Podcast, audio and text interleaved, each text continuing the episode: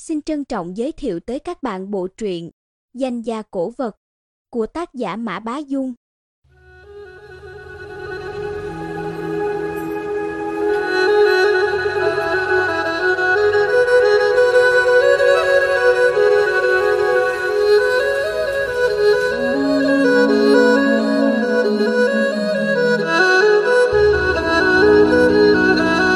Chương 2: Huyết thư Mấy ngày nay dân Bắc Kinh bồn chồn không yên, lúc thì nghe nói quân phương Nam đã đánh đến Thương Châu, lúc lại nghe Đông Bắc đã điều mấy nghìn lính Phụng Thiên và mấy toa tàu toàn súng ống đạn dược chi viện, thậm chí còn có lời đồn phổ nghi ở Thiên Tân đã vơi người Tây đến, lại tập hợp liên quân tám nước đổ bộ vào Thiên Tân, khí thế bừng bừng kéo về Bắc Kinh khôi phục đế chế, giả thuyết hoang đường tới đâu cũng có, cộng thêm trận gió hoàng sát quái lạ, khiến dân chúng nơm nớp lo sợ. Tháng năm độc năm nay xem chừng độc hơi quá.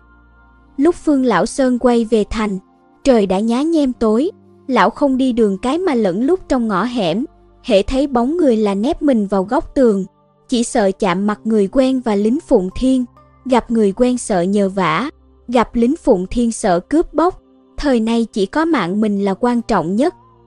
Phương Lão Sơn là dân Bắc Kinh gốc, mấy năm nay đã thấy không ít chiến loạn, kinh nghiệm phong phú, tự biết một khi can qua nổi lên, sợ nhất là nạn đói, thế nên vừa nghe nói sắp đánh nhau, lão đã tất tả chạy ra ngoài thành, mua của nhà nông ở ngoại ô hai cây củ cải, một bó cải thìa, cả hai con cá sông chỉ nhỉnh hơn ngón tay, lấy dây thừng sâu lại sách lủng lẳng. Nếu thực sự đánh nhau, phong tỏa thành Bắc Kinh thì chút thức ăn này vẫn đủ để cả nhà cầm cự mấy ngày. Nghĩ vậy Phương Lão Sơn cũng vững dạ hơn. Sắp đến cửa nhà, Phương Lão Sơn chợt thấy phía trước thấp thoáng bóng người đang chân thấp chân cao tiến về phía mình, dáng đi cực kỳ quái dị. Phương Lão Sơn kinh hãi nghĩ thầm, lẽ nào là ma vất vưởng trong ngõ. Dân Bắc Kinh truyền tai nhau rằng linh hồn những kẻ chết đường chết chợ muốn về nhà, nhưng không nhớ nổi đường, đành lang thang vất vưởng khắp hang cùng ngõ hẻm, nếu người đi đường đụng phải thì không được nói chuyện với nó mà phải mau mau cúi đầu đi qua, bằng không để nó đi theo thì rắc rối to. Phương Lão Sơn lập tức cúi đầu nín thở đi thẳng, lúc hai bên sắp đi lướt qua nhau, kẻ kia chợt hộc lên một tiếng, vươn tay ra toan ôm lấy Phương Lão Sơn, khiến lão kinh hãi ném luôn mớ đồ ăn trong tay, quay lưng chạy trối chết. Kẻ kia đuổi theo mấy bước rồi ngã bịch xuống đất. Phương Lão Sơn ngoái đầu, thấy hắn nằm im không nhúc nhích thì đánh bạo vòng lại. Lão ngồi xuống, sờ gáy kẻ nọ, thấy âm ấm mới dám tin đó không phải ma mà là một người đang sống sờ sờ. Thấy kẻ nọ chẳng ư hử gì, lão chợt nảy lòng tham, thầm nghĩ nếu lột bộ đồ này đem đến hàng quần áo, có khi cũng đổi được mấy đồng. Phương Lão Sơn do dự dây lát, đang định thò tay lột thì kẻ kia thình lình ngóc đầu dậy, khiến lão rú lên ngồi bệt xuống đất, ê hết cả mông. Té ra đó là một thanh niên mặt xám ngoét, thân sắc héo hon, cậu ta hỗn hển nói, phiền bác, đưa thứ này đến trường Thanh Hoa cho hứa nhất thành.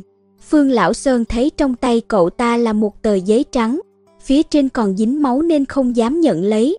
Người kia lộ vẻ khẩn cầu, sẽ hậu tạ, hậu tạ. Cậu ta hơi rướng người, như muốn nhấn mạnh.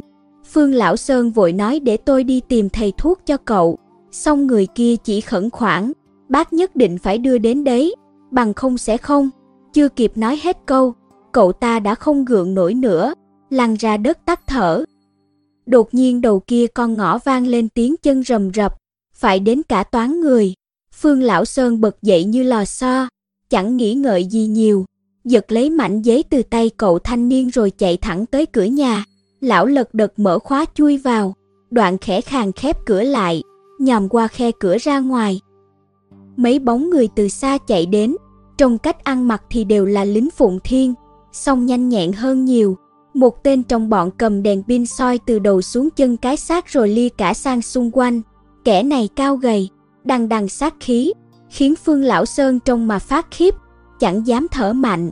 Hắn ngồi thụp xuống lục soát khắp người cái xác, đứng dậy hạ giọng nói vài câu với mấy tên xung quanh bằng thứ tiếng lạ hoắc, đoạn khiêng thi thể, lẳng lặng bỏ đi. Mồ hôi lạnh đầm đìa cả sống lưng, Phương Lão Sơn cúi xuống nhìn mới nhận ra vừa rồi mình giật vội nên chỉ cầm được nửa mảnh giấy, không khỏi giật bắn người. Lão vẫn hy vọng có thể cầm mảnh giấy tới Thanh Hoa lấy tiền thưởng, vội mở ra xem, thấy đó là loại giấy viết thư, bên trên nguệt ngoạc một chữ lăng, cạnh đó là một dấu tay máu đỏ lòm, thấy rõ cả năm ngón, nửa còn lại chắc vẫn còn chữ, xong đã bị đám người kia lấy đi rồi.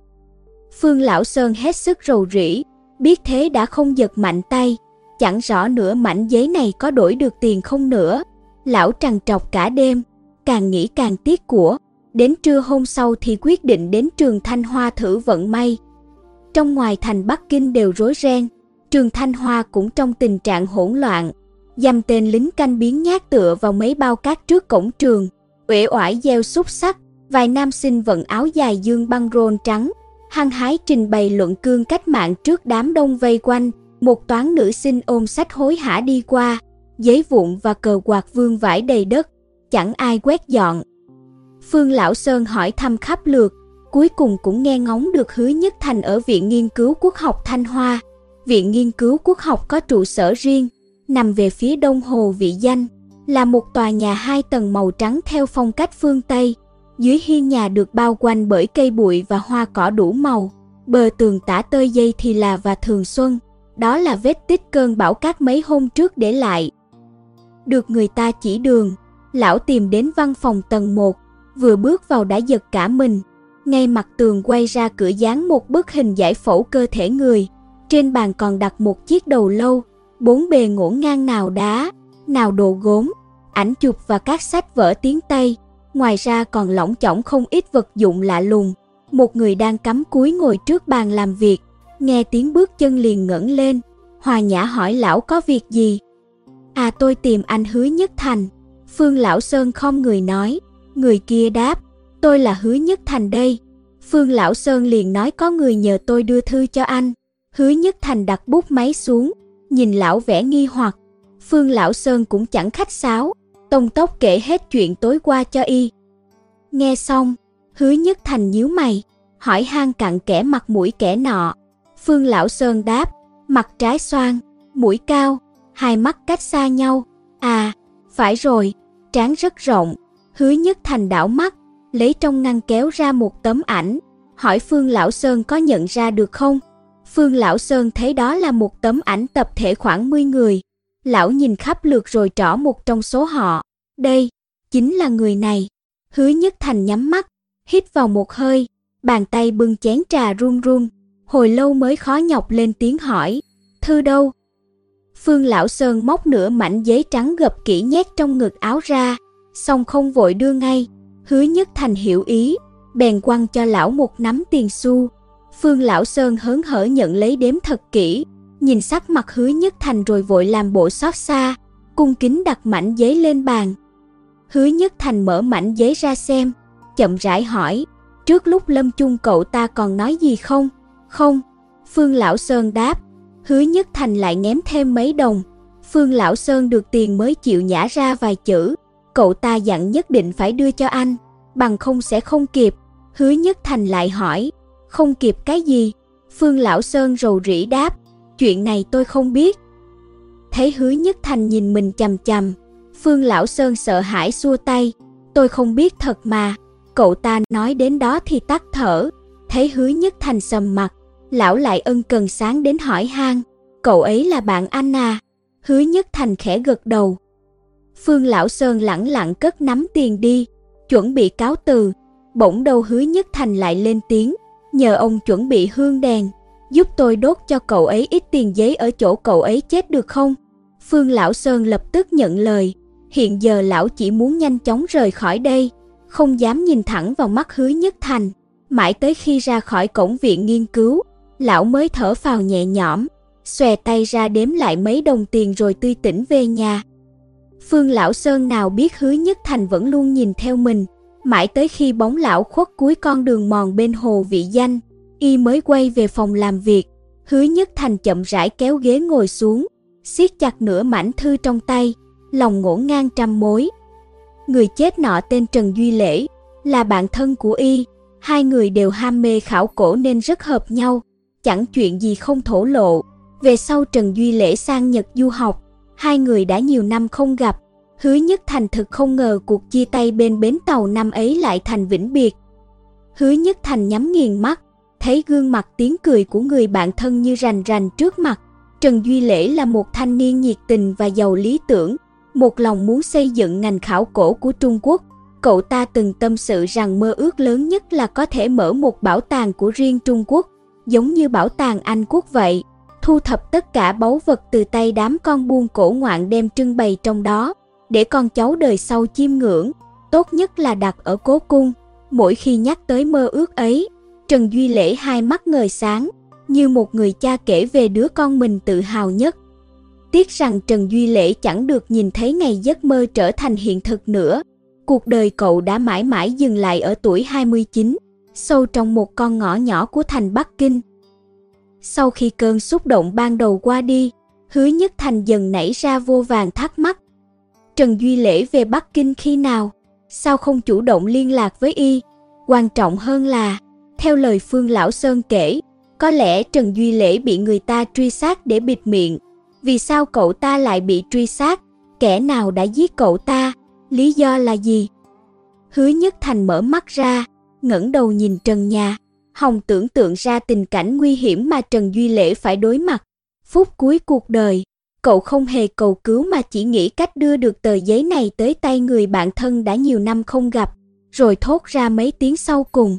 Không kịp nữa, bởi cậu biết, với tính tình hứa nhất thành, y chắc chắn không ngoảnh mặt làm ngơ, mà sẽ dốc hết sức mình giúp cậu hoàn thành công việc không kịp ấy. Niềm tin ấy sâu sắc làm sao, lời ủy thác ấy nặng nề nhường nào. Tờ giấy kia rốt cuộc viết gì mà khiến Trần Duy Lễ phải liều cả mạng sống để đưa tới tận tay mình. Hứa nhất thành linh cảm chuyện này không chỉ là ân oán riêng tư.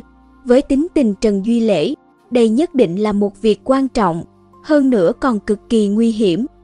Hứa nhất thành siết chặt mảnh giấy, cảm thấy nó nặng ngàn cân, không khỏi lẩm bẩm. Duy Lễ, rốt cuộc chú đã gặp phải chuyện gì cơ chứ?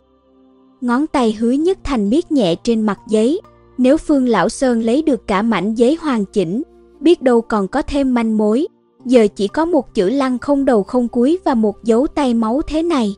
Đừng nói là hoàn thành di nguyện của Trần Duy Lễ, mà đến làm rõ đầu đuôi sự việc cũng rất khó khăn. Đột nhiên đầu ngón tay y khựng lại, đôi mày khẽ nhíu. Loại giấy viết thư này rất dày, sợi giấy nặng, mật độ sợi cao, bề mặt sáng bóng, hợp với bút máy, sờ là biết ngay hàng của người Tây. Đầu ngón tay hứa nhất thành rất nhạy cảm, chẳng mấy chốc đã sờ thấy mặt giấy có chỗ lồi lõm, như vết hằn từ trang trước để lại.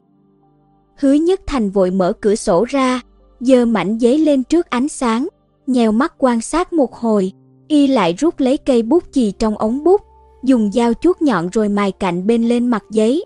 Chẳng mấy chốc, một ký hiệu lạ lùng hiện ra trước mắt hứa nhất thành hai chữ phong và tục xếp chồng lên nhau trong một viền bao. Phong tục ư?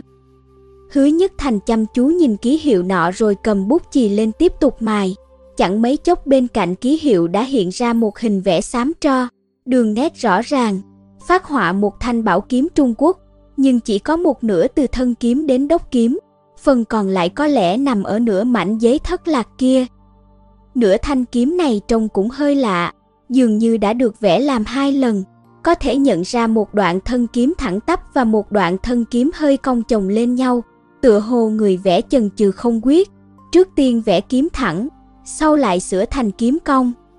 Xem kỹ lại lần nữa, hình như phía trên còn có hoa văn hình rồng, tiếc rằng dấu vết quá mờ, không nhận rõ được. Dấu tay máu, chữ lăng, ký hiệu phong tục và phát họa bảo kiếm mấy thứ này có liên quan gì với nhau? Hứa Nhất Thành trầm tư suy nghĩ. Trong đó thứ dễ tra nhất hẳn là ký hiệu phong tục kia.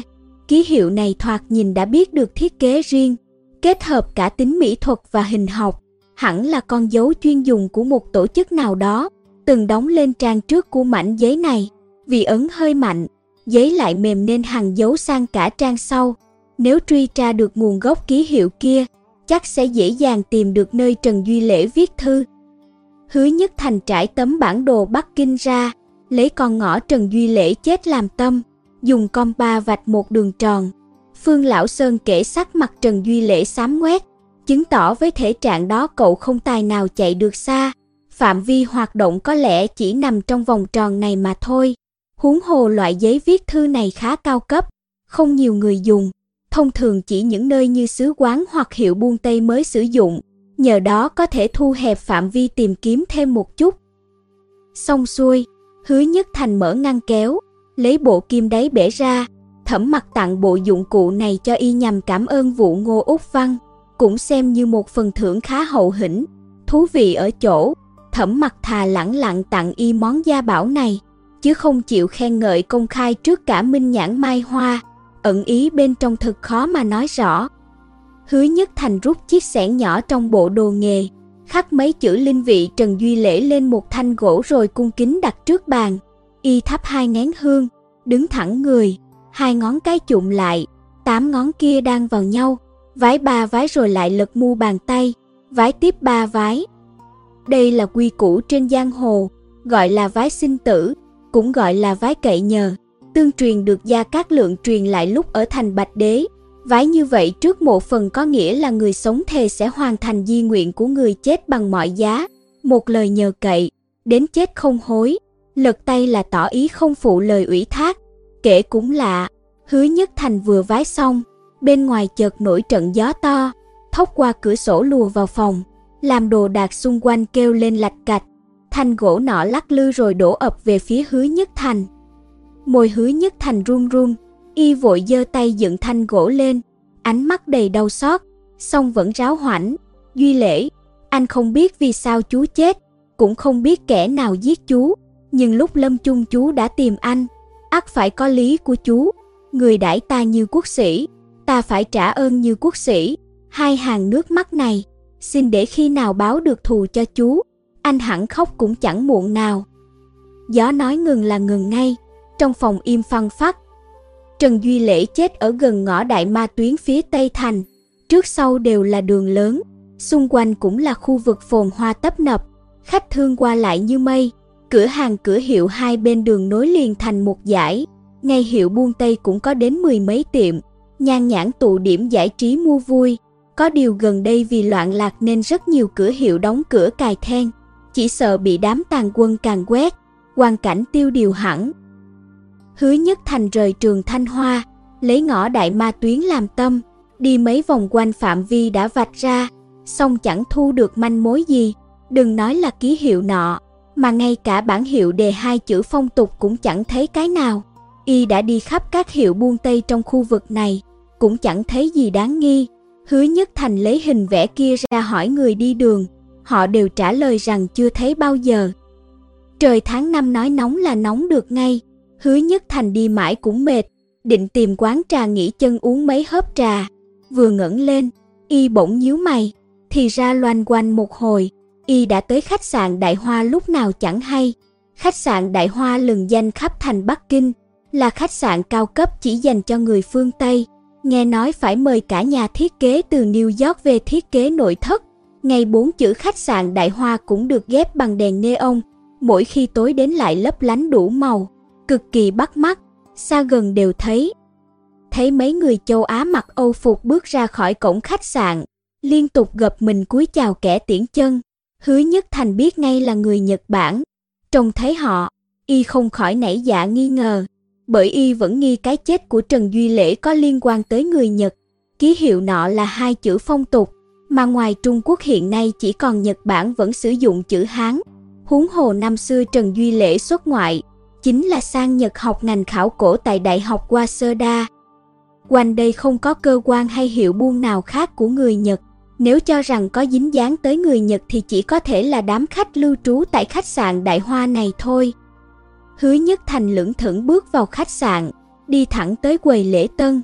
Lễ tân thấy y vận âu phục đi giày da, đường hoàng đỉnh đạt, vội bước lên chào hỏi.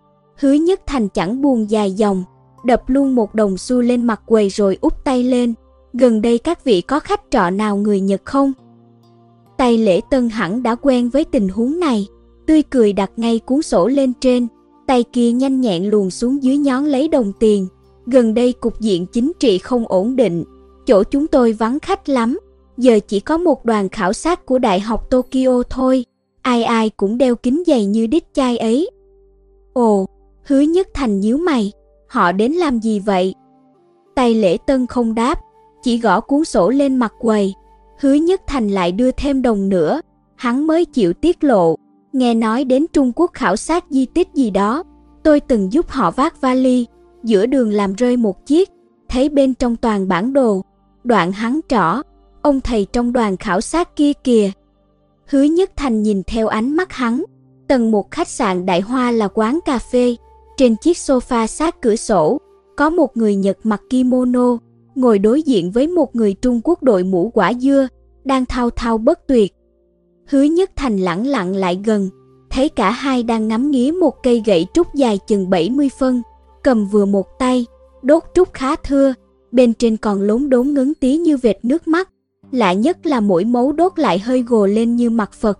Một cây gậy trúc năm đốt là năm mặt Phật, quả thật đẹp đẽ. Người Nhật kia đầu rất to nhưng cần cổ lại gầy, vầng trán hói bóng loáng gồ lên, xô về phía trước trong khi mấy sợi tóc lơ thơ lại nằm ẹp ra phía sau, khiến anh ta lúc nào trông cũng như đang rướng cổ dòm đầy tò mò. Hai tay người nọ cầm cây gậy trúc, đôi mắt sau lớp kính dày hơi đờ đẫn, chẳng biết là kinh ngạc hay nghi hoặc. Người Trung Quốc nọ nói, ông cứ yên tâm, tôi lừa ai chứ đâu dám lừa giáo sư của đế quốc Đại Nhật Bản. Cây gậy trúc tương phi mặt Phật này là hàng hiếm đấy. Ông thấy ngấn loan của nó chưa? Đó là trúc tương phi cực phẩm, mấy trăm năm chẳng có một cây đâu. Đang liến thoáng nói, chợt nghe có tiếng cười khẩy, kẻ nọ quay ra, thấy hứa nhất thành đứng cười nửa miệng bên cạnh thì lấy làm khó chịu, xua tay đuổi, biến đi. Hứa nhất thành chẳng buồn đáp lời hắn, mà bảo người Nhật Bản kia, hắn lừa đấy, gã Trung Quốc nổi điên, mày nói cái gì? Hứa nhất thành cũng chẳng khách sáo, cầm ngay cây gậy lên, chỉ tay vào ngấn tía trên thân trúc. Ngấn lệ này không phải tự nhiên, mà là nhân tạo. Lúc trúc non mới mọc đắp ít rêu địa tiền lên bọc kín, về sau cây trúc lớn lên lấy thân cỏ rửa rêu địa tiền đi, ngấn lệ sẽ lộ ra, đúng chưa? Kẻ kia cứng họng, song vẫn già mồm cãi cố, hứa nhất thành giải thích, ngấn lệ thực sự sẽ ngấm vào thân trúc, còn ngấn giả chỉ ở ngoài mặt mà thôi.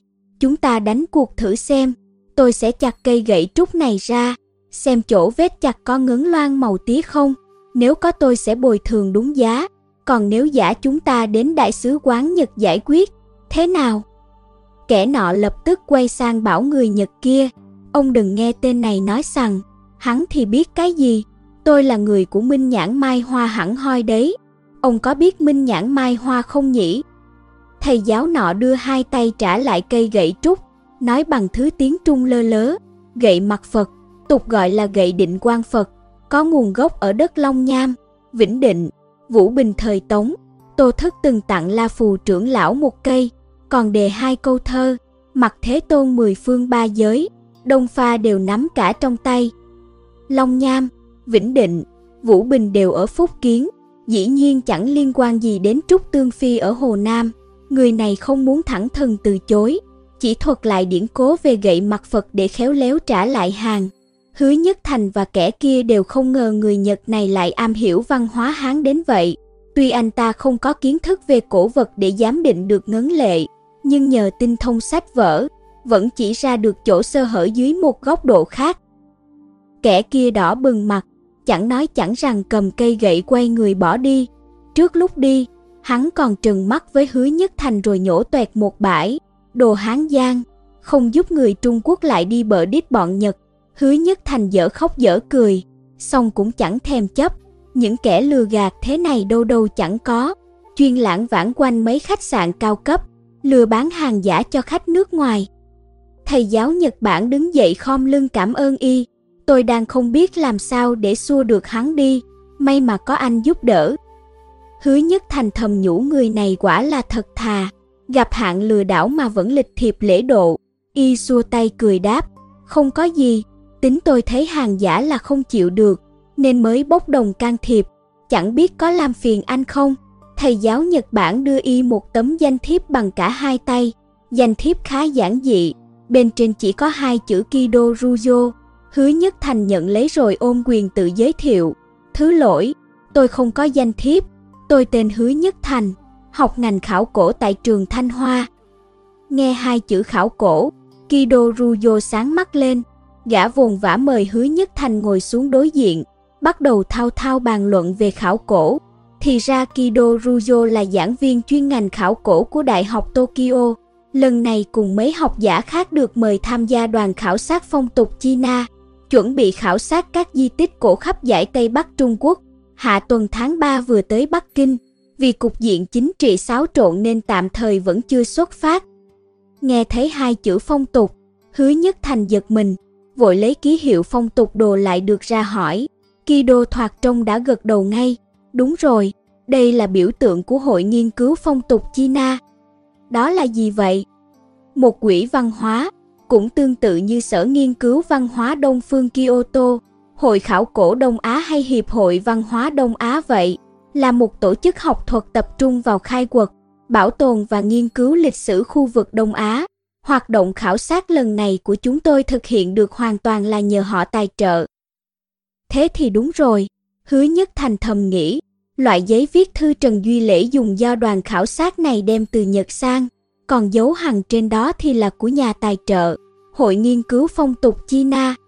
Xem ra cái chết của Trần Duy Lễ cùng tin tức mà cậu liều cả mạng sống để thông báo cho y, có liên quan mật thiết đến đoàn khảo sát này. Hứa Nhất Thành không thể hiện thái độ gì, nhưng lại thầm cười nhạt. Từ năm Giáp Ngọ, người Nhật đã bắt đầu dòm ngó văn hóa Trung Quốc.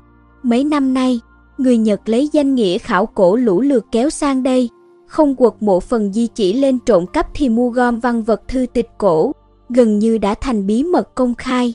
Taikido Ruyo này chỉ là tên mọt sách, nhưng đoàn khảo sát của gã chưa chắc đã có động cơ tử tế gì. Đối tượng khảo sát lần này của các vị là lăng mộ cổ đại phải không? Hứa Nhất Thành hỏi. Trên mảnh giấy Trần Duy Lễ để lại chỉ có thể đọc được duy nhất một chữ lăng. Với lòng tham của người Nhật, đây có lẽ là miếng mồi béo bở nhất. Kido thực thà đáp ngay, đúng thế, chúng tôi mong rằng ít nhất cũng khai cuộc khảo sát được một ngôi, tốt nhất là mộ thời Hán hoặc thời Đường. Hứa Nhất Thành không kìm được vặn lại, các vị không thấy đó là một dạng trộm cắp sao? Kido ngạc nhiên nhìn y, anh hứa hỏi lạ thật, chúng tôi khai cuộc hoàn toàn tuân theo quy phạm học thuật, những thứ đó đều là tài sản quý giá của lịch sử Đông Á, nếu chúng tôi không nhanh tay, e rằng đám quân Việt Trung Quốc sẽ phá hủy hết mất. Nhưng suy cho cùng đó vẫn là hành vi trộm cắp. Lịch sử không thuộc về bất cứ cá nhân, tổ chức hay quốc gia nào cả, nó thuộc về toàn thể nhân loại. Tôi cho rằng thà để những học giả biết trân trọng lịch sử dốc lòng nghiên cứu chúng, đúc rút ra thành quả còn hơn để chúng bị hủy hoại trong tay hạng tham lam trục lợi. Hứa Nhất Thành nhìn chằm chằm Kido Rujo, thấy trong ánh mắt anh ta không bận mảy may hổ thẹn hay thèm muốn. Y hiểu Kido Rujo là kẻ si mê học thuật thực sự. Trong mắt người này e rằng chẳng có khái niệm dân tộc hay chính trị gì cả. Chỉ có đề tài nghiên cứu của mình mới là quan trọng nhất. Nhận ra điều này, hứa nhất thành bèn chuyển chủ đề. Y vốn xuất thân minh nhãn mai hoa, lại được đào tạo trong môi trường học thuật chính quy, kiến thức và học vấn đều hết sức phong phú, hai người càng nói càng hợp chuyện. Nghĩ tới hình phát họa nửa thanh kiếm hằng trên mảnh giấy viết thư, hứa nhất thành cố tình dẫn dắt chủ đề sang kiếm. Vừa hay luận văn tốt nghiệp của Kido Ruyo cũng về đề tài này, gã càng thêm hào hứng, kể ra rất nhiều khác biệt trong công nghệ đúc kiếm của Nhật Bản và Trung Quốc cổ đại. Hứa Nhất Thành liền bóng gió dò hỏi, mục đích của đoàn khảo sát phong tục China lần này có phải liên quan tới thanh bảo kiếm nào của Trung Quốc không? Kido Ruyo nghiêng đầu nghĩ ngợi hồi lâu rồi lắc đầu. Đoàn không có kế hoạch khảo sát chuyên đề này. Có điều tôi từng nghiên cứu ít nhiều. Nếu lần khảo sát này gặp được văn vật nào như kiếm, tôi nghĩ chắc họ sẽ để tôi xem trước. Lúc nói câu đó, anh ta hơi ngửa đầu ra sau. Tuy lời lẽ khiêm tốn, song không giấu được thái độ kiêu ngạo. Về lĩnh vực này, hẳn anh ta là người nghiên cứu sâu nhất trong đoàn. Hứa Nhất Thành nảy ra một ý, tiện tay vẽ lại hình thanh kiếm với hai lưỡi chồng lên nhau nọ, tìm cớ thỉnh giáo Kido Ruyo. Kido Ruyo chẳng nghi ngờ gì, cho rằng Hứa Nhất Thành là người cùng ngành nên dốc lòng chia sẻ hết mọi điều mình biết. Anh ta giải thích với Hứa Nhất Thành, Loại kiếm thân công thế này có thể gặp ở rất nhiều nền văn minh, ví như gươm Nhật, dao Mông Cổ và loan đao Ba Tư. Có điều anh ta cũng chưa từng gặp loại kiếm nào có đốc kiểu Trung Quốc mà thân lại công thế này bao giờ. Hứa Nhất Thành chăm chú quan sát Kido Rujo, cảm thấy người này rất thành thật, hay nói cách khác là rất hồn nhiên, không biết nói dối. Hình phát họa thanh kiếm đó có lẽ không phải do gã vẽ, vậy thì thật lạ. Kido Ruyo rõ ràng là người am hiểu về kiếm nhất trong đoàn khảo sát, thế mà lại chẳng biết gì. Nghĩ tới đây, hứa nhất thành lơ đãng hỏi, thầy Kido có biết ai tên Trần Duy Lễ không? Kido Ruyo sững người, tỏ vẻ thương tiếc. Anh Trần à, tôi biết, anh ấy là phiên dịch của đoàn chúng tôi. Tiếc rằng hôm qua vừa đột tử, tôi nghe trưởng đoàn Sakai đại sứ kế nói là hút thuốc phiện quá liều. Ôi, thật đáng tiếc, anh ấy giỏi lắm. Hút thuốc phiện quá liều ư, hứa nhất thành nhướng mày. Lý do hay thật, người nước ngoài tưởng rằng dân Trung Quốc ai ai cũng hút thuốc phiện nên toàn vin vào đó để ngụy tạo nguyên nhân tử vong. Y lại hỏi, thi thể cậu ấy giờ ở đâu? Kido Ruyo ngẫm nghĩ rồi đáp, sáng nay chắc đã đưa đến sứ quán Nhật rồi, trưởng đoàn Sakai đích thân đưa đi đấy. Theo pháp luật, Trần Duy Lễ là người Trung Quốc, nếu chết ngoài ý muốn phải giao cho sở cảnh sát xử lý, vậy mà người Nhật lại cố tình đưa thi thể Trần Duy Lễ đến sứ quán, ắt có duyên cớ chi đây? Hứa Nhất Thành vốn đang định hỏi thêm thì Kido Rujo đột ngột đứng dậy, trưởng đoàn về rồi kìa, anh hỏi trực tiếp ông ấy đi. Bốn năm người Nhật đang bước vào khách sạn, dẫn đầu là một kẻ mặt to vai rộng, quai hàm đầy đặn, đôi mày rậm lúc nào cũng nhíu lại như đắp cục mực lên mặt. Kido Ruyo cất tiếng chào, trưởng đoàn Sakai. Sakai đại sứ kế đưa mắt nhìn hứa nhất thành, hỏi y là ai. Kido Ruyo liền nhanh nhẩu giới thiệu, đây là anh hứa nhất thành, đang hỏi thăm tôi về anh Trần. Chuyện này ông biết rõ hơn tôi, ông nói với anh ấy đi. Hứa nhất thành than thầm, tay Kido Ruyo này đúng là thành nhờ thành thực, bại cũng vì thành thực. Đêm qua Phương Lão Sơn tận mắt thấy một toán người bí ẩn khiêng thi thể Trần Duy Lễ đi, nửa mảnh giấy trong tay cậu ta nhất định cũng đã rơi vào tay chúng. Từ đó chúng ác suy ra đã có người lấy mất nửa tờ giấy kia. Kido Ruyo giới thiệu như thế chẳng phải là nói với chúng, mảnh giấy đang nằm trong tay hứa nhất thành. Y đến điều tra về cái chết của Trần Duy Lễ ư. Vốn dĩ Y định đi đường vòng, dò hỏi những người khác trong đoàn khảo sát, giờ thì hay rồi, bỗng dưng lại bị tay Kido Ruyo bán đứng. Quả nhiên, vừa nghe tên Trần Duy Lễ, ánh mắt Sakai đại sứ kế đã lóe lên sắc lạnh. Gã nhìn hứa nhất thành từ đầu đến chân rồi dùng tiếng Trung hỏi y và Trần Duy Lễ quan hệ thế nào. Hứa nhất thành đành đáp, tôi là bạn của cậu ấy ở Bắc Kinh.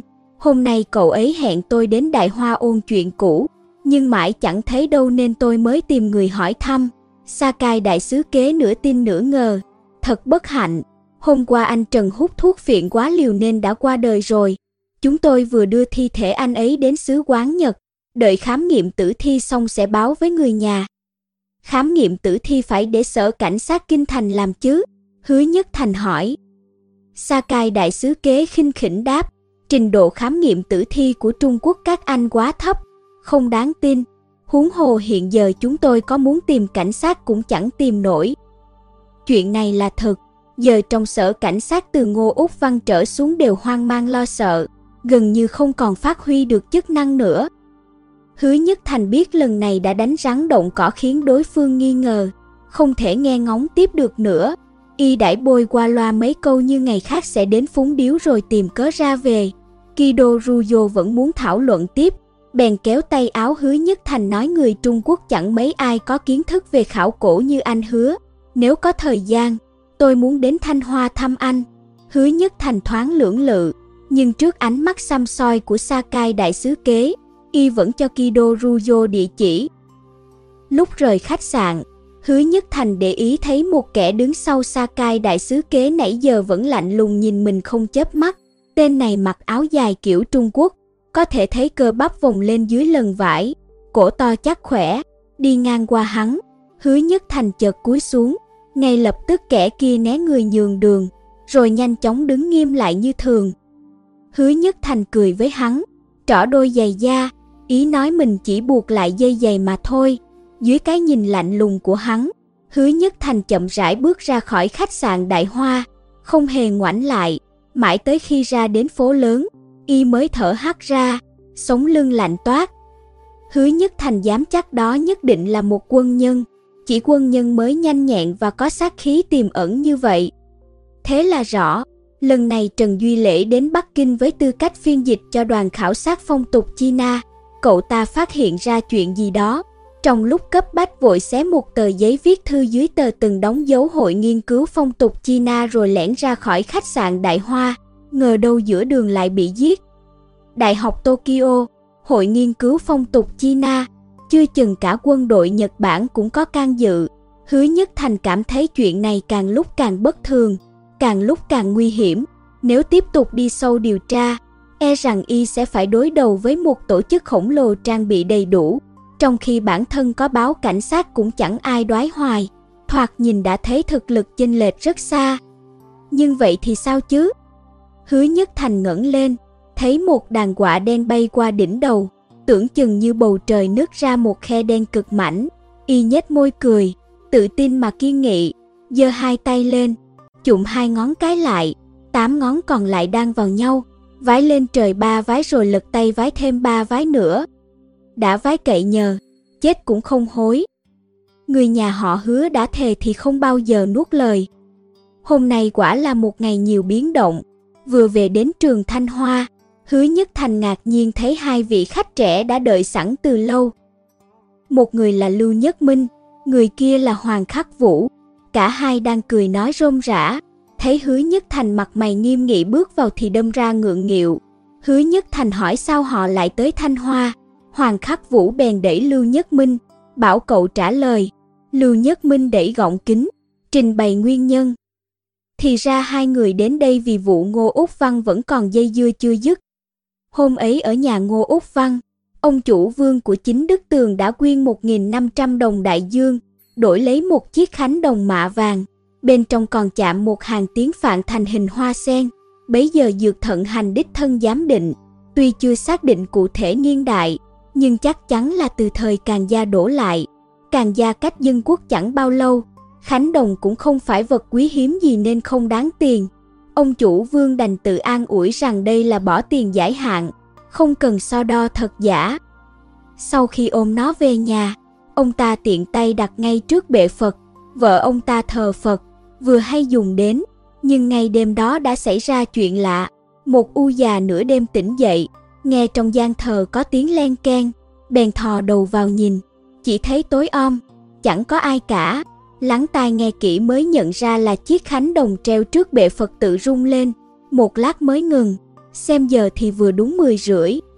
Sáng hôm sau bà Vương nghe nói thì hết sức mừng rỡ, cho rằng khánh đồng này có Phật tính, hẳn là Bồ Tát dục ta buổi tối phải tụng kinh đây. Tới đêm, bà ta đợi trước cửa gian thờ, đến đúng giờ ấy quả nhiên lại nghe tiếng khánh đồng, bà cầm nến đi vào, quỳ xuống trước bệ Phật, bỗng thấy bốn bề nổi gió, hai chân không sao cử động được. Bà Vương ngồi đờ ra đó, chỉ đảo được trong mắt, dưới ánh nến, bà thấy cái bóng chiếc khánh đồng kia từ từ đổ dài, rồi thành hình một phụ nữ bới tóc theo kiểu người mãn.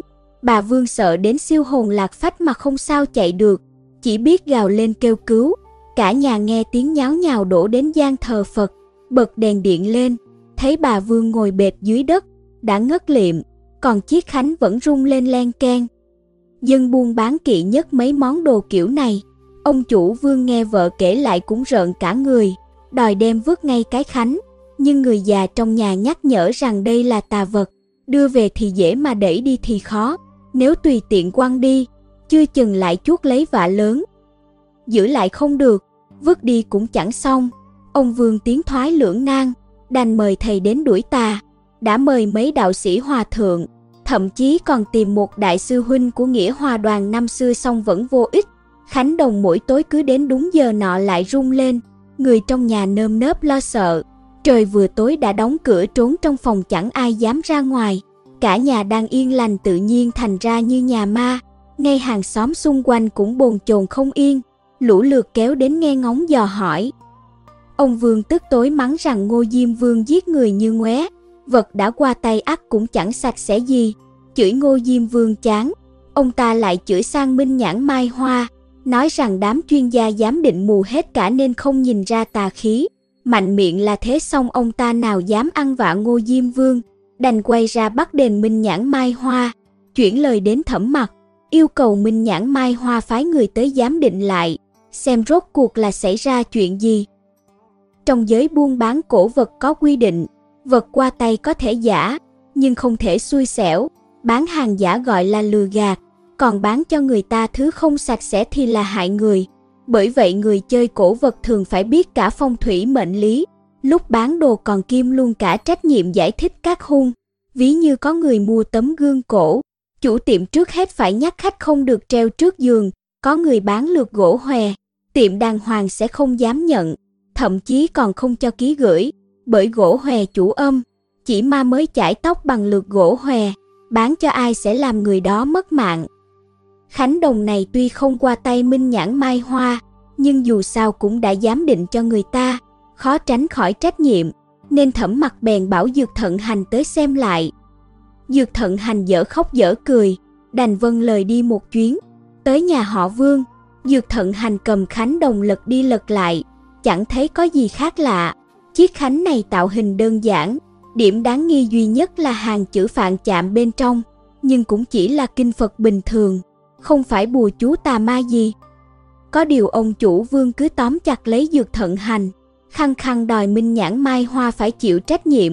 Lưu Nhất Minh đi theo phụ giúp mới đảo mắt đề nghị, nhà họ hứa chuyên về đồ kim thạch, chi bằng vời người nhà họ tới xem. Dược thận hành không vui chút nào, bởi cụ hứa đã qua đời mấy năm nay, giờ cả nhà họ hứa chỉ còn mình hứa nhất thành, nhờ nhà họ hứa ra tay, cũng có nghĩa là mời hứa nhất thành đến. Hôm ấy ở nhà Ngô Úc Văn, hứa nhất thành đã chiếm hết vinh quang, khiến kẻ xưa nay vẫn tự cho rằng mình sẽ là trưởng môn đời kế tiếp như dược thận hành không khỏi lo lắng. Song ông chủ vương nào có để tâm đến những chuyện ấy, vừa nghe nói Minh Nhãn Mai Hoa còn cao nhân lợi hại hơn nữa, bèn dục giả đi mời. Lưu Nhất Minh liền gọi Hoàng Khắc Vũ, hí hửng chạy đến trường Thanh Hoa vời cứu viện. Sau khi kể rõ đầu đuôi, Hoàng Khắc Vũ oan oan nói, nếu không giải quyết được chuyện này, Minh Nhãn Mai Hoa sẽ rắc rối to. Chú đã giúp vụ Ngô Úc Văn thì thôi giúp cho trót, được không chú? Hứa Nhất Thành cười xòa, nhìn Lưu Nhất Minh đầy thâm ý. Lưu Nhất Minh vội nhìn lãng đi, vẻ chột dạ. Nhà ông Vương ở đâu? Hứa Nhất Thành hỏi. Hoàng Khắc Vũ mừng rỡ, nói vậy là chú đồng ý đi ạ. À? Bị Lưu Nhất Minh huyết một cái, cậu mới nhận ra mình không trả lời đúng câu hỏi, vội đáp, cổng Sùng Văn, ở cổng Sùng Văn. Gần đó có chùa miếu gì không? Hoàng Khắc Vũ rành rẽ Bắc Kinh như lòng bàn tay, nghĩ ngợi giây lát rồi đáp không có. Hứa Nhất Thành dở bản đồ Bắc Kinh ra, tiện tay cầm đinh mũ ghim lên vị trí nhà ông chủ vương đánh dấu rồi cúi xuống xem xét một hồi, lại rút một cuốn sách trên giá xuống lật lật, chợt vỗ tay đánh đét, đây rồi, chú biết là tại sao rồi, hai đứa đợi một lát, nói đoạn mở ngăn kéo, lấy bộ kim đáy bể ra. Vừa thấy bộ đồ nghề, Lưu Nhất Minh và Hoàng Khắc Vũ liền rúng động, kim đáy bể được gọi là không quý không dùng, một khi lấy nó ra, ắt phải giám định kỳ trân dị bảo, hứa nhất thành đem nó đi chuyến này, chứng tỏ chiếc khánh đồng kia không đơn giản, lại có trò hay để xem rồi. Đi thôi, hứa nhất thành dục, từ sáng tới giờ y cứ canh cánh mãi về chuyện Trần Duy Lễ, chi bằng mượn việc này giải tỏa bớt tâm trạng. Ba người rời trường Thanh Hoa, may mà tàu điện vẫn chạy. Hứa Nhất Thành ngồi một mình ở hàng ghế trước, ngã đầu ra lưng ghế, trầm tư suy nghĩ, mặc cho nắng chiều ngoài sông hắt lên mặt. Hai cậu trai trẻ không dám ngang hàng với y, ngồi lùi xuống ghế sau. Xe điện từ từ chuyển bánh, được nửa đường. Hoàng Khắc Vũ thì thào hỏi Lưu Nhất Minh, này, ông đề nghị mời chú ấy đến, khác nào vỗ mặt bác hành, không sợ bác ấy trị cho à. Hoàng Khắc Vũ nóng nảy, nhưng không phải kẻ ngu ngốc. Dược thận hành đã được ngầm định là trưởng môn kế nhiệm, hứa nhất thành đi chuyến này khác nào hạ bệ ông ta, người nọ tính khí nhỏ nhen, ắt sẽ không chịu bỏ qua. Lưu Nhất Minh đề ra chuyện này quả là chọc vào tổ ông vò vẽ. Lưu Nhất Minh cười nhạt, Kim thạch vốn là chuyên môn của nhà họ hứa, tôi nói sai chỗ nào hả? Huống hồ nếu ông ta dám động tới tôi, tôi sẽ lôi hết mấy chuyện thối nát của Dược Lai ra, xem ai mất mặt. Hoàng Khắc Vũ cười, ông làm gì chắc cũng tính toán cả rồi. Nói xem, vời chú Thành tới để làm gì? Lưu Nhất Minh nhèo mắt lại, xong không chịu nói, chỉ giơ ngón cái và ngón trỏ thành hình chữ bát. Hoàng Khắc Vũ ồ lên, bấy giờ mới hiểu, trưởng môn của Minh Nhãn Mai Hoa hệ đến 80 tuổi là phải thoái vị, tránh để già nua lú lẫn làm ảnh hưởng đến đại cục. Tháng 8 năm nay chính là đại thọ 80 của thẩm mặt. Nếu không có gì thay đổi thì trong lễ đại thọ ông ta sẽ trao lại chức trưởng môn cho dược thận hành. Ừm, đó là nếu không có gì thay đổi. Nghĩ đến đó, Hoàng Khắc Vũ hiểu ra ngay. Ông định khoác long bào cho chú ấy đấy à? Lưu Nhất Minh đẩy gọng kính, minh nhãn mai hoa suy tàn thối nát. Phải có một nhân vật như Napoleon đứng ra lãnh đạo mới vực dậy được. Ông biết Napoleon là ai không?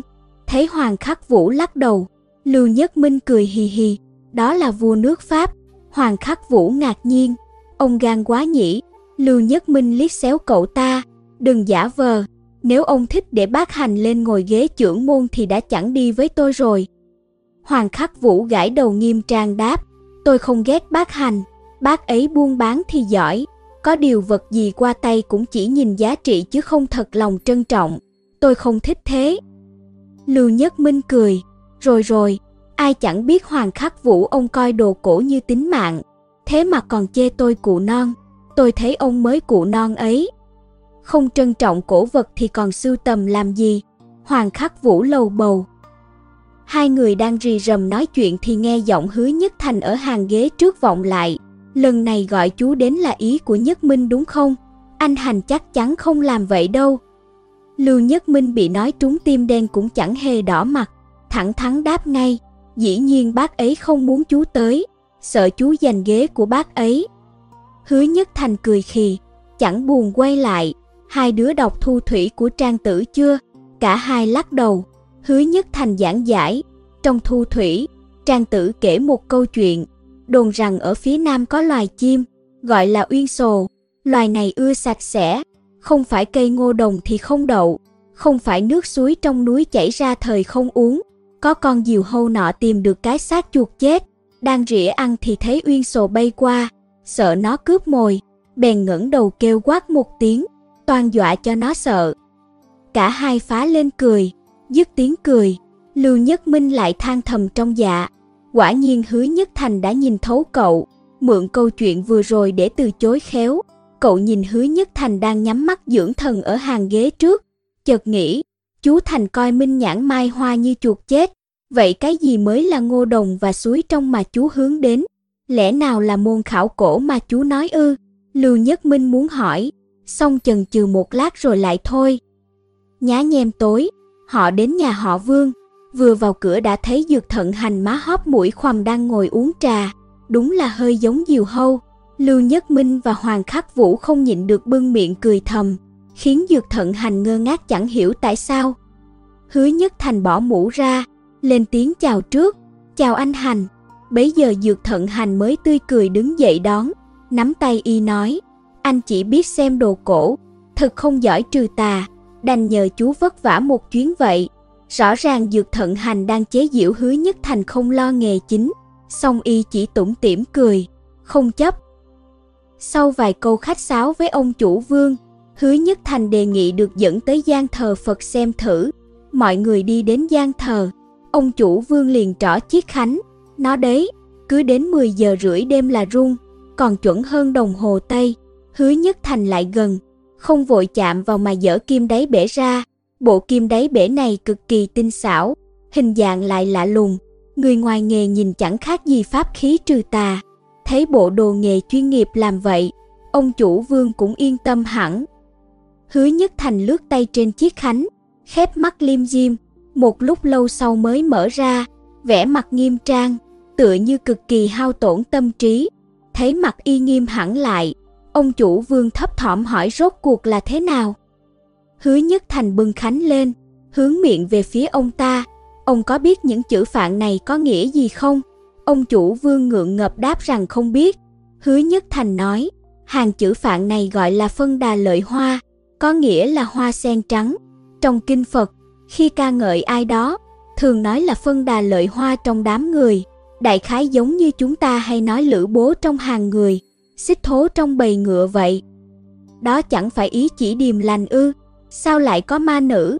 Ông chủ vương bực bội hỏi. Phân đà lợi hoa có tác dụng trấn tà, cô gái búi tóc kiểu mãn châu mà phu nhân thấy e rằng gặp phải mối oan nào đó, linh hồn bị giam trong khánh, bị phân đà lợi hoa trấn áp, đến đêm khuya mới ra sức vùng vẫy khiến khánh đồng không gõ mà tự rung. Hứa nhất thành phân tích đâu ra đấy. Ông chủ vương cũng từng nghe các đạo sĩ hòa thượng nói tương tự nên nửa tin nửa ngờ. Hỏi hứa nhất thành cách giải quyết, y liền giơ một ngón tay lên. Hôm nay tôi có thể dặn nó không được gây rối nữa.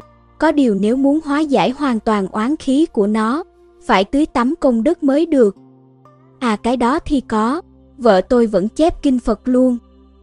Hứa Nhất Thành lắc đầu, chép kinh chỉ là thành kính, làm việc thiện mới có công đức. Nghe Hứa Nhất Thành nói vậy, Lưu Nhất Minh và Hoàng Khắc Vũ hiểu ngay y muốn làm gì, lại nhìn thái độ như cao nhân đắc đạo của y, không khỏi cười thầm. Ông chủ vương cũng là người sáng ý, nhanh nhẩu nói ngay, sáng sớm mai tôi sẽ quyên thêm 500 đồng đại dương cho trại tế bần, nhờ anh mau làm phép giúp cho. Hứa Nhất Thành gật đầu, rút một cái dũa từ bộ kim đáy bể, đoạn cầm khánh lên vũ mạnh mấy cái rồi đặt xuống. Ông chủ vương hỏi, xong rồi à?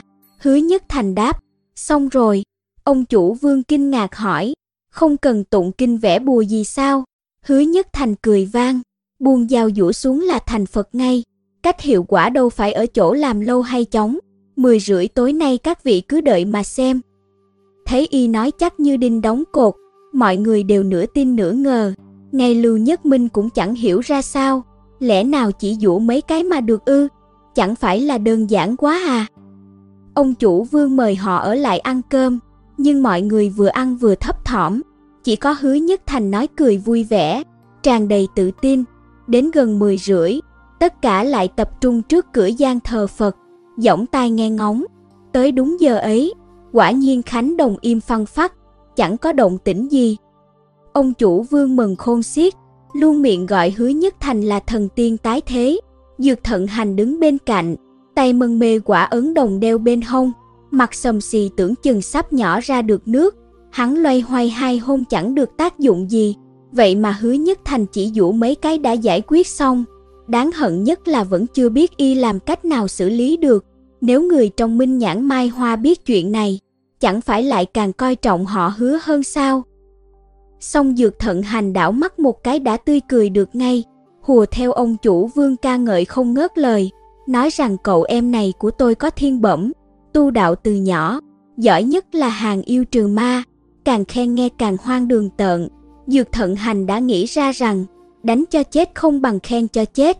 Nếu để hứa nhất thành chết danh thầy trừ tà thì sẽ chẳng còn uy hiếp được đến vị trí của hắn nữa. Dầu minh nhãn mai hoa xa xúc đến đâu, cũng sẽ không để một tên thầy cúng làm trưởng môn. Trước những lời tán tụng ấy, Hứa Nhất Thành chỉ giải thích vắn tắt, tôi đang học ngành khảo cổ ở trường Thanh Hoa, không phải là đạo sĩ, song mọi người lại cho rằng y khiêm tốn, huống hồ từ khảo cổ nghe rất lạ tai, chưa chừng cũng là pháp môn tu đạo gì đó. Ông chủ vương mời mấy người trong minh nhãn mai hoa quay về phòng khách dùng trà rồi gọi tất cả mọi người trong nhà vào gian thờ lạy Phật, cảm ơn Bồ Tát phù hộ. Hứa Nhất Thành ngồi ghế trên, thẳng nhiên uống trà bà Vương tự tay pha. Lưu Nhất Minh lại gần hỏi khẽ, chú Thành, chuyện này là thế nào vậy? Cậu vốn không tin những chuyện ma quỷ. Hứa Nhất Thành liếc cậu rồi hờ hững buông bốn chữ, nguyên lý cộng hưởng. Lưu Nhất Minh tròn mắt ngơ ngác, Hứa Nhất Thành cười đáp, chuyện này từ xưa đã có, chú cũng chỉ bắt chước làm theo thôi. Thời đường có người tên Tào Thiệu Quỳ, đánh bạn với một nhà sư, thấy Khánh trong phòng riêng luôn rung theo tiếng chuông bên ngoài. Nhà sư cho là có sự quái dị, sợ đến phát ốm. Tào Thiệu Quỳ bèn lấy dũa dũa mấy cái, Khánh bèn không rung nữa. Ông ta giải thích rằng vì chuông và Khánh hợp âm luật, hô ứng lẫn nhau, nên mới cùng rung lên như thế. Chỉ cần dũa cho mấy cái làm hình dạng Khánh thay đổi, âm điệu biến đổi, âm thanh cũng biến mất, Giải thích theo nguyên lý khoa học hiện đại thì là tần số sóng của hai vật thể trùng khớp nên sinh ra cộng hưởng. Lưu Nhất Minh ngạc nhiên, nhưng quanh đây không có chùa miếu, cũng không nghe tiếng chuông mà. Hứa Nhất Thành dựng một ngón tay lên, không có tiếng chuông nhưng có tiếng khác, cháu nghĩ kỹ mà xem. Lưu Nhất Minh nghĩ ngợi giây lát, chợt ồ lên, tàu hỏa, hứa Nhất Thành khen, Nhất Minh thông minh thật, chính là tàu hỏa. Nơi này nằm trong cổng Sùng Văn, gần đường ray mới, vừa nãy ở trường. Chú tra thời gian biểu biết được hàng đêm cứ tới 10 rưỡi sẽ có một chuyến tàu từ Thiên Tân tới ga cổng Chính Dương chạy qua gần khu này. Tàu lăn bánh trên đường ray thành tiếng lạch cạch, tình cờ lại trùng tần số sóng với chiếc khánh đồng này. Hóa ra không phải khánh đồng có ma, mà là cộng hưởng với tàu hỏa. Lưu Nhất Minh cười. Hoàng Khắc Vũ thắc mắc, vậy ma nữ mà bà Vương trông thấy thì sao? Khánh đồng trên rộng dưới hẹp, hai bên hơi gồ lên, dưới ánh nến trông chẳng giống người phụ nữ búi tóc kiểu mãn châu à. Thực ra thiên hạ nào có sự chi, toàn con người tự nghĩ ra thôi. Bao nhiêu phiền não trên đời đều bắt nguồn từ hai chữ, cả nghĩ. Hứa nhất thành liếc dược thận hành đầy thâm ý. Lúc này họ dược đang đứng ngoài hành lang, chắp tay sau lưng lẳng lặng nhìn ra màn đêm đen thẳm. Dược thận hành cũng không tin chuyện ma quỷ, nhưng nghĩ mãi không ra hứa nhất thành làm thế nào, lại không muốn để lòi cái dốt, đành đứng xa xa, giả bộ thâm trầm. Chuyện đã xong xuôi, hứa nhất thành bưng chén trà lên hớp thêm ngụm nữa, rút khăn ra lau miệng rồi đứng dậy định đi. Đúng lúc ấy, chợt nghe ngoài cửa có tiếng bước chân, mọi người nhất loạt ngẩng lên, thấy quản gia nhà họ Vương dìu một ông cụ râu tóc bạc phơ thẳng vào phòng khách. Bắc Kinh đã sắp vào mùa nóng, vậy mà ông cụ còn khoác áo lông chồn trắng, tựa hồ không chịu nổi gió. Gương mặt ông ta chằng chịt nếp nhăn, gáy tết bím tóc bạc, lưng còng gập, như một con tôm phơi sắp khô, chỉ có đôi mắt sáng rực, như mắt loài hải đông thanh. Quản gia hết sức cung kính với ông ta, gọi là phú lão công. Ông cụ vừa bước vào đã hỏi ngay, nghe nói nhà các người có chiếc khánh đồng chạm hoa sen hả? Lấy ra ta xem nào. Tiếng ông ta có phần lanh lảnh, nhưng thái độ rất cứng rắn. Thấy quản gia chần chừ, ông cụ bèn giằng gậy xuống đất, khiến kẻ nọ run bắn, vội nói để đi hỏi ông chủ. Chẳng mấy chốc ông chủ vương đã hối hả đi ra, cúi rạp người chào hỏi, Phú lão công, đêm khuya thế này cơn gió nào thổi cụ đến đây vậy? Ta muốn xem cái khánh kia, Phú lão công không úp mở, ông chủ vương lo rằng chiếc khánh mới bị phong ấn, không tiện động vào, xong lại ngại mất lòng người kia, bèn đưa mắt nhìn hứa nhất thành ra ý hỏi, hứa nhất thành gật đầu, tỏ ý không vấn đề, bấy giờ ông chủ vương mới sai người hầu tới gian thờ lấy, còn mình ngồi tiếp phú lão công. Hứa Nhất Thành ngồi bên lặng lẽ quan sát, phú lão công này từ tên gọi đến phong thái hành xử đều giống thái giám trong cung, thậm chí địa vị không thấp. Sau khi hoàng đế nhà Thanh thoái vị, các thái giám đều bị đuổi ra khỏi cung, trong đó có vài thái giám cấp cao vừa tháo vát, vừa có gia thế lại có quan hệ, đổi sang nghề khác cũng vẫn phát đạt như thường. Họ vẫn liên lạc giúp đỡ nhau, dần hình thành một thế lực ngầm trong kinh, để tỏ lòng trung với nhà Thanh. Những kẻ này đều không cắt bím tóc, vị phú lão công này có lẽ cũng là một trong số họ. Lát sau Khánh Đồng được đưa đến, chẳng đợi ông chủ vương kịp đón lấy, phú lão công đã bước tới cầm ngay, giơ lên nhìn rồi bỗng dưng khóc òa. Những người có mặt trong phòng khách ai nấy đều ngẩn ra, mọi người vốn đoán rằng ông già tới cướp Khánh, chẳng ngờ ông ta lại khóc lóc thế này. Phú lão công ôm chặt chiếc Khánh, không người run lên bần bật, tựa hồ lòng đau như cắt. Ông chủ vương khuyên nhủ mãi, ông ta mới thôi khóc, ôm lấy chiếc khánh nghẹn ngào hỏi mà mắt đỏ hoe. Cái, cái này từ đâu ra vậy? Ông chủ vương than thầm thôi rồi, chẳng biết còn phải rước lấy chuyện gì nữa, lòng không khỏi căm giận, vì cái khánh này, trước là ông ta bị giam lỏng, bị chèn ép trấn mất 1.500 đồng đại dương, sau đó lại xảy ra chuyện ma quái khiến cả nhà nháo nhác không yên, giờ thì phú lão công kéo đến, toàn những chuyện xui xẻo. Nghĩ thì nghĩ vậy, song ông chủ vương vẫn thuật lại đầu đuôi mọi chuyện. Phú lão công nghe nói trong khánh phong ấn ma nữ thì trừng mắt nhìn hứa nhất thành, giận dữ gắt, đúng là ăn nói bậy bạ. Đoạn bảo ông chủ vương, Cái này giá bao nhiêu? Ta trả ông gấp đôi. Ông chủ vương vội xua tay đáp báu vật này tôi không có phúc nhận, xin tặng lại cho phú lão công. Xong phú lão công vung tay nói ta không lấy không của ông, sáng mai nhớ cho người tới chỗ ta lấy tiền. Rồi chẳng để ông chủ vương nói thêm, ông ta ôm cái khánh đi thẳng ra cửa, từ đầu đến cuối, phú lão công chẳng buồn nhìn mấy người minh nhãn mai hoa nữa con mắt, mọi người ngơ ngác nhìn nhau, không sao ngờ được chuyện lại kết thúc thế này. Khánh Đồng không còn nữa, ở lại đây cũng chẳng có việc gì, thấy đã hơn 11 giờ, Hứa Nhất Thành và Dược Thận Hành đứng dậy cáo từ, rồi dẫn Lưu Nhất Minh và Hoàng Khắc Vũ ra về. Đã đến giờ tí, mây đen che mờ hết trăng sao, là lúc âm khí nặng nhất trong ngày. Ra khỏi nhà họ Vương, bên ngoài là con ngõ tối như hũ nút, xòe tay không thấy ngón, ngọn đèn lồng giấy trên trao treo trước cửa chỉ soi sáng được trong bán kính một mét. Thời gian này trong thành Bắc Kinh lại rối ren hỗn loạn, điện đóm lúc có lúc không, đi lại ban đêm phải thật tinh mắt. Từ nhà họ Vương ra đến phố chỉ có một con đường này, Dược Thận Hành tuy không muốn, song buộc phải đi cùng Hứa Nhất Thành. Lưu Nhất Minh đi sau cả hai, thích thú nhìn hai chiếc bóng, chẳng biết nghĩ ngợi chuyện gì.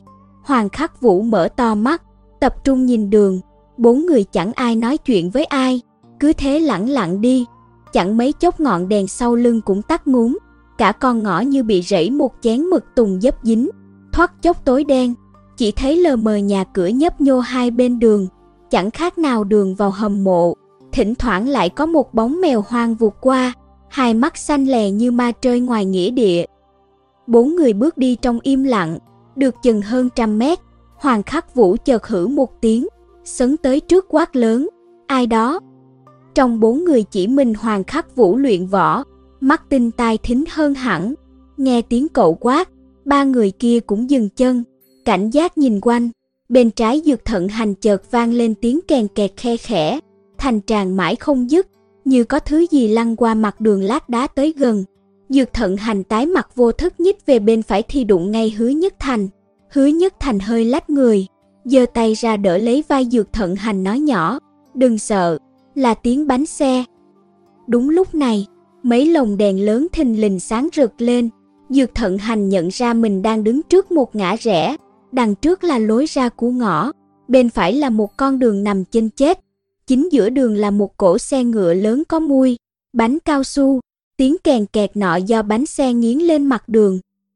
Trước xe có hai thớt ngựa cao lớn đỏ thẫm, thùng xe che rèm vải xanh kín mít, hai gã hộ vệ vạm vỡ đứng hai bên, mỗi tên sách một ngọn đèn lồng vàng nang trúc trắng gió vừa thắp, mặt tỉnh bơ nhìn sang bên này.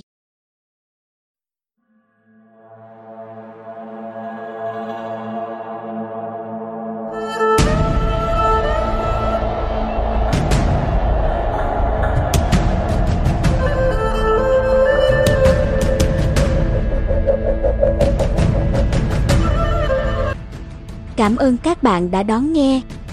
Nếu các bạn thấy hay hãy bấm nút yêu thích và chia sẻ. Bấm theo dõi để nhận các thông tin mới nhất của kênh. Để ủng hộ kênh, quý vị có thể để lại bình luận cũng như chia sẻ hoặc có thể ủng hộ tài chính trực tiếp về các địa chỉ đã được ghi ở phần mô tả. Xin chào và hẹn gặp lại các bạn ở các tập tiếp theo.